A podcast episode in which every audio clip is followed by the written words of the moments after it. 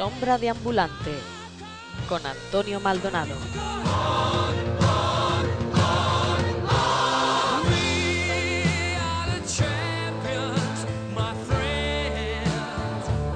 Y es que es casi imposible no comenzar mencionando el campeonato mundial conseguido por la selección española y felicitarles por el trabajo bien hecho, y más después de un mundial un poco coñazo entre las malditas bubucelas y su ensordecedor ruido. También las patadas y el inexistente juego por parte de muchas selecciones y un balón, el Jabulani, tan raro como él solo, tanto como para que la NASA haya llegado a analizarlo para acabar descubriendo que se vuelve impredecible su trayectoria a más de 72 km por hora. ¿Y total para qué? Si al final se ha seguido jugando igualmente con el mismo balón.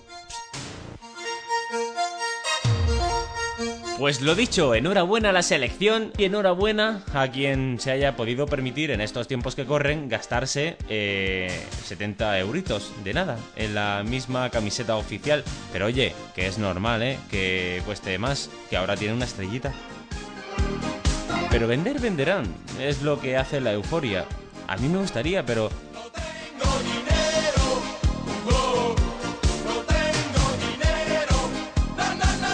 Así que si alguna alma caritativa se ofrece, yo encantado.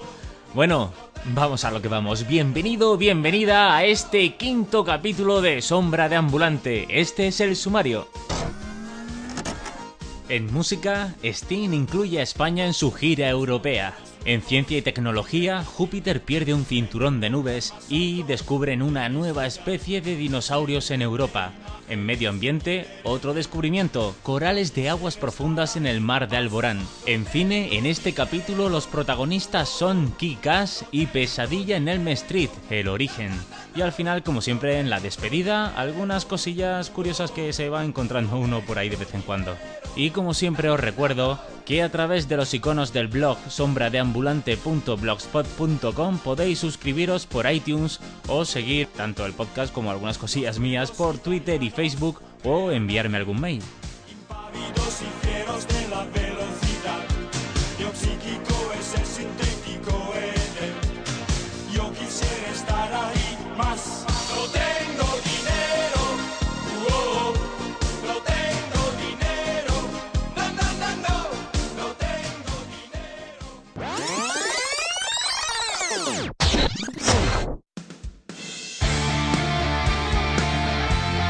El cantante inglés Sting publicará el próximo 8 de octubre en España su próximo disco titulado Symphonicities. El cantautor, que visitará el país con su nueva gira en el mismo mes, repasa los mayores éxitos de su carrera en solitario y con la banda de Police junto a la Royal Philharmonic Concert Orchestra. Sting empezará su gira europea junto a la orquesta en septiembre y pasará por Bilbao, en el Arena el 27 de octubre, en el Palau Sant Jordi el 29 de octubre en Barcelona y en Madrid, que será en el Palacio de los Deportes el 30 de octubre. También se presentará en ciudades como Oslo, Praga, Moscú, Estocolmo, Berlín, París, Londres, Dublín o Roma. Los conciertos arrancaron en junio en Vancouver. Englishman in New York o Roxanne son algunas de las 20 canciones rediseñadas para la orquesta en ese trabajo, producido por el propio Sting y Rob Maces. Las mezclas estuvieron a cargo de Claudius Mittendorfer, quien trabajó anteriormente con Interpol y Frank Ferdinand. La Royal Philharmonic Concert Orchestra ya colaboró con artistas como Andrea Bocelli, Tina Turner, Luciano Pavarotti o Diana Kroll. Por su parte, Sting ya había colaborado con otras agremiaciones como la Orquesta Sinfónica de Chicago o la Orquesta de Filadelfia. If on a Winter's Night es el último trabajo inédito de Sting. Publicado el pasado mes de diciembre, ha superado un millón de copias vendidas en todo el mundo. El álbum, que rinde homenaje a la estación del año favorita del artista, el invierno, fue editado por el sello de música clásica más importante del mundo, Deutsche Grammophon.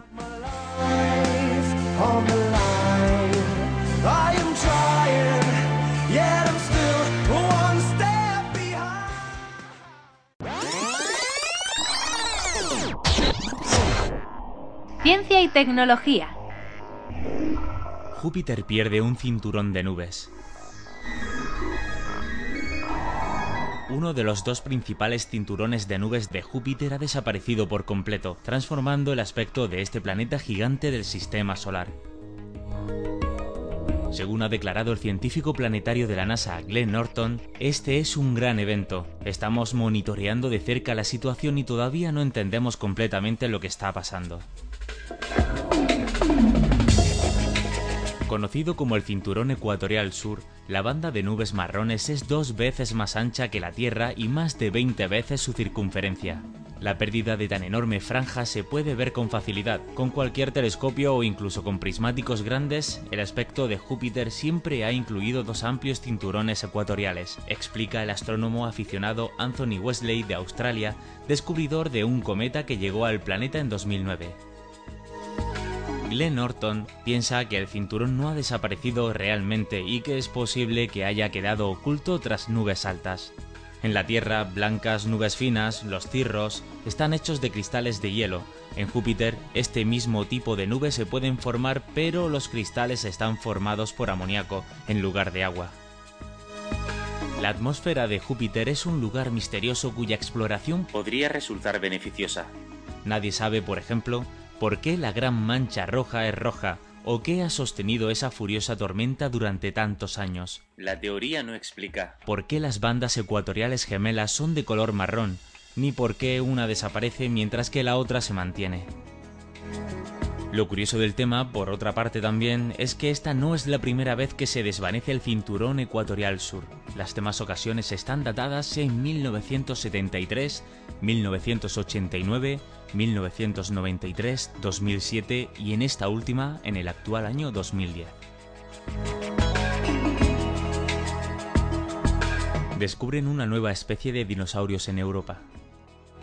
En un estudio publicado por Nature señala que durante el Cretácico Superior, hace entre 65 y 96 millones de años, la mayor parte del continente europeo era una compleja serie de islas entre las masas de tierra de África y Eurasia. Así, el hallazgo de estas especies que habitaban en la zona indica que el intercambio de animales entre Asia y Europa en ese periodo pudo ser posible a través de viajes de isla en isla. Este dinosaurio herbívoro y con un tamaño de entre metro y metro y medio de longitud representa el primer acontecimiento de dinosaurios cornudos en Europa. Los restos revelan claramente que los ceraptosianos originarios de Asia colonizaron el archipiélago occidental de Tetián, que en la actualidad es la región mediterránea, y por lo tanto Europa, ha señalado el autor principal del estudio e investigador en el Museo Húngaro de Historia Natural, Attila Ossi. Además, una de las hipótesis es que la nueva especie de ceraptosiano fue capaz de nadar como otros dinosaurios tipo hadrosaurios en distancias cortas entre islas, por lo que pudo alcanzar zonas nuevas hacia el oeste.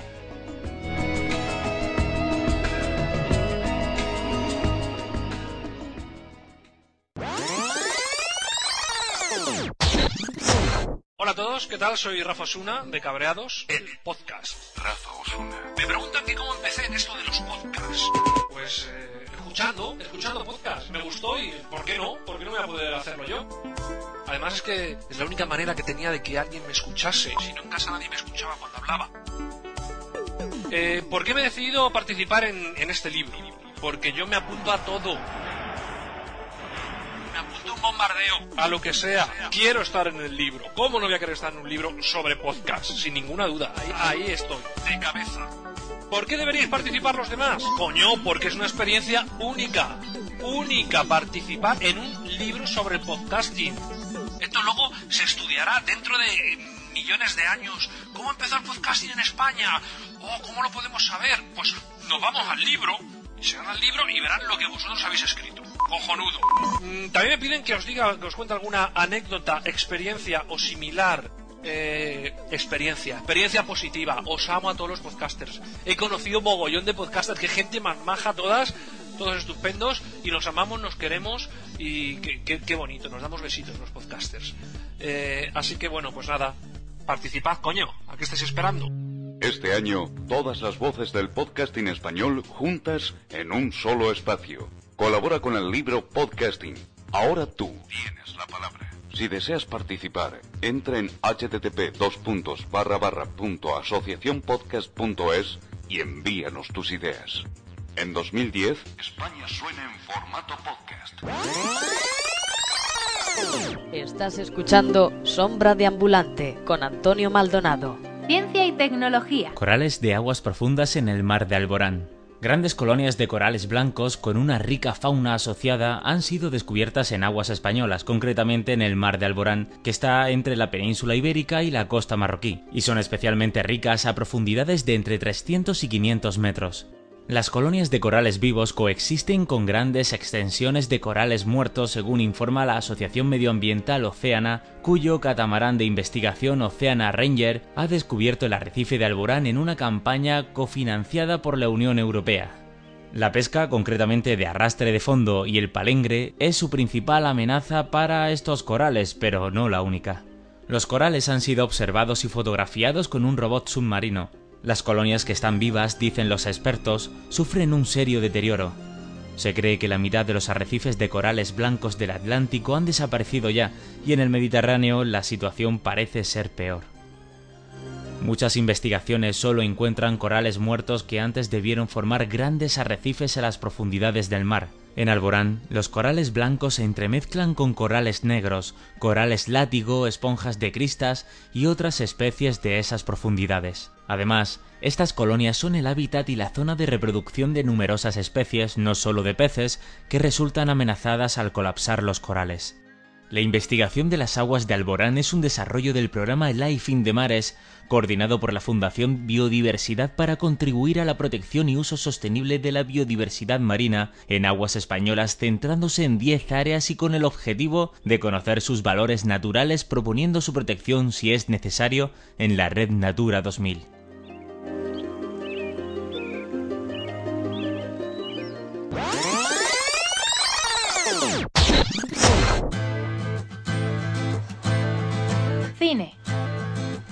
Y antes de comentaros un par de pelis, de sustitutos va la cosa, y es que Rosie Huntington Whiteley ha sido la afortunada para sustituir a Megan Fox en la siguiente entrega de la saga Transformers.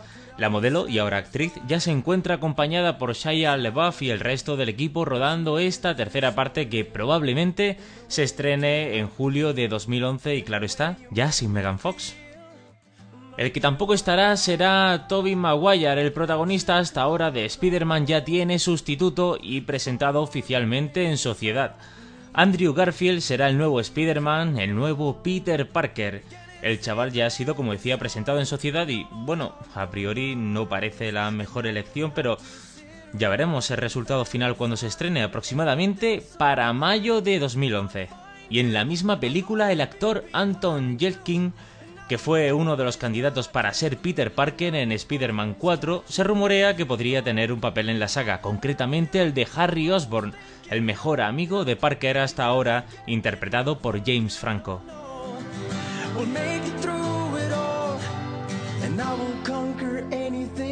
Y en cuanto a las dos películas que tenemos en este capítulo del podcast, allá va la primera, Pesadilla en Elm Street, El origen. Dirigida por Samuel Bayer y producida por Michael Bay, la película no trata de otra cosa que de seguir viendo muertes adolescentes en escenas demasiado tontas y menos trabajadas que las primeras partes ochenteras. Sinceramente creo que ha sido un error el no dejar bien claro que es un remake, ya que durante mucho tiempo estuvieron jugando al despiste con que podía ser una precuela, pero como uno nos informe antes, te sientes al salir de la sala como que te han dado gato por libre. Para remate, esto sí que estaba bien claro.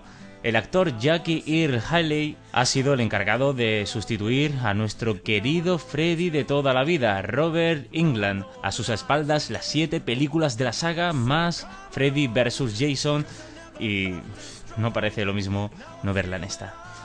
Realmente no se trata de que el nuevo no sea buen actor, que sin duda lo es, el problema es que el personaje no le va ni con cola. Es un Freddy cabezón, con una cara totalmente diferente y con la caracterización parece hasta un alien, vamos, que para más Inri, en el final parece hasta de mentira. Y lo que más me mosquea es que encima dicen que han hecho una película más oscura y más seria. Eh, en fin, es que últimamente me estoy quemando bastante, mm, siguiendo un poco al hilo de esto, pero terminando ya con Freddy. Me mosquea, como decía, bastante que no saquen nuevas ideas, que no den oportunidad a gente que las pueda tener y que sigan con la manía de hacer remakes de películas que ya se hicieron muy bien en su momento. como por ejemplo Conan el Bárbaro. Y es que ya comienzan a aparecer las primeras imágenes del rodaje y eh, si ya era reacio a encontrarme con un nuevo Conan en el cine, más ahora visto lo visto. Pero bueno, eh, esto ya lo comentaré de una forma algo más extendida en el próximo podcast porque lo quiero hacer porque, entre otras cosas, soy muy de Conan. Así que, como decían en el epílogo de Conan, pero esto es otra historia.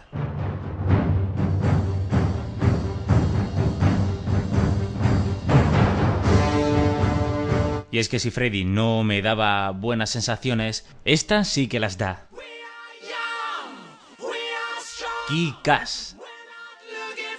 Está dirigida por Matthew Vaughn y entre los productores se puede destacar la presencia de Brad Pitt. El reparto está encabezado por Aaron Johnson, Christopher Mintz, Cole Moretz y Mark Strong, destacando también la presencia del gran Nicolas Cage en este reparto basada en el cómic que lleva el mismo nombre, se podría decir que la idea es muy actual, ya que sobre todo en Estados Unidos hay un gran boom en cuanto a superhéroes reales, vamos, personas normales que patrullan las calles para echar una mano en todo lo posible a la ciudadanía. Y de hecho, así es como Dave se convierte en Kikas. Un buen día, tras pensar que por qué no podía existir un superhéroe de verdad hablando con sus amigos en una tienda de cómics, aunque sin superpoderes, claro. Entre risas, peleas y sangre transcurre esta película que a buen seguro te gustará si te animas a verla, seguro que tanto como a los que ya la hemos visto. Como pequeño apunte, para nada es la peli comercial de superhéroes y no voy a destripar nada más porque ya le quitaría la gracia. Ah, y el tema principal de la banda sonora también muy recomendable ya que ha estado a cargo del líbano inglés Mika con el tema We Are Young.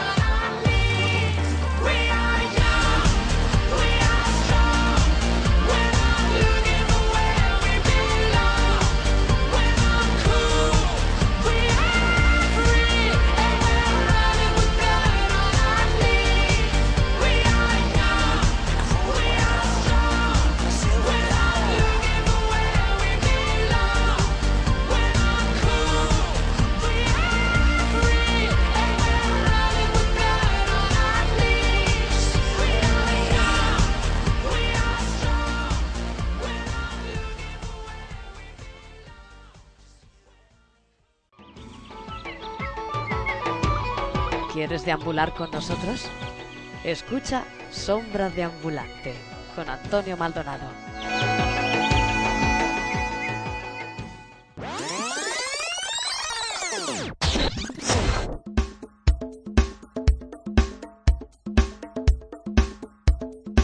Un barco del siglo XVIII emerge en la zona cero de Nueva York. Las obras de reconstrucción de la zona cero de Nueva York, donde se encontraban las Torres Gemelas, han destapado los restos de un buque del siglo XVIII supuestamente hundido en las ampliaciones del río Hudson. Los restos de la embarcación de casi 10 metros de eslora fueron localizados por los trabajadores a una profundidad de entre 6 y 9 metros bajo las antiguas instalaciones del World Trade Center destruido en los atentados de septiembre de 2001. Después de detectar los restos, se estableció que era claramente parte de un barco, según explicó el arqueólogo Michael Papalardo, miembro de la empresa que colabora con la Autoridad Portuaria de Nueva York y Nueva Jersey para documentar el material histórico descubierto durante las obras. Se trata del mayor hallazgo arqueológico localizado en Manhattan desde 1982, año en el que se encontró un carguero del siglo XVIII en Water Street, según informaciones del diario The New York Times. Y quien habla de un barco soterrado del siglo XVIII habla de un barquito del siglo XXI. Actual, muy moderno, pero muy estrafalario y muy al alcance de aquellos que se pueden permitir ciertos lujos o, como en este caso, lujazo. ¿Y por qué digo esto? Porque se está dando a conocer un yate de superlujo pero no un yate al uso, sino un yate submarino. Aunque mucha gente podría argumentar que el concepto de embarcación sumergible ya estaba inventado, no tendrá más remedio que admitir que el U-010 Undersea Yacht, que este es el nombre de, del inventito, representa un concepto totalmente diferente en el que un enorme yate de lujo es capaz de sumergirse bajo las olas, manteniendo todo su glamour y opciones de ocio para sus privilegiados pasajeros. Cuenta con un motor híbrido, un interior de lujo como ya os podéis imaginar y una adaptabilidad que consiste en que cuando uno quiera vaya el yate por encima o por debajo del agua. Bueno, pero para lujo el mío, que no es lujo, es un lujazo el que descarguéis o escuchéis online este podcast. Y saber con ello, como no, que estáis ahí al otro lado. Así que os espero en el próximo, ¿eh? Un abrazo.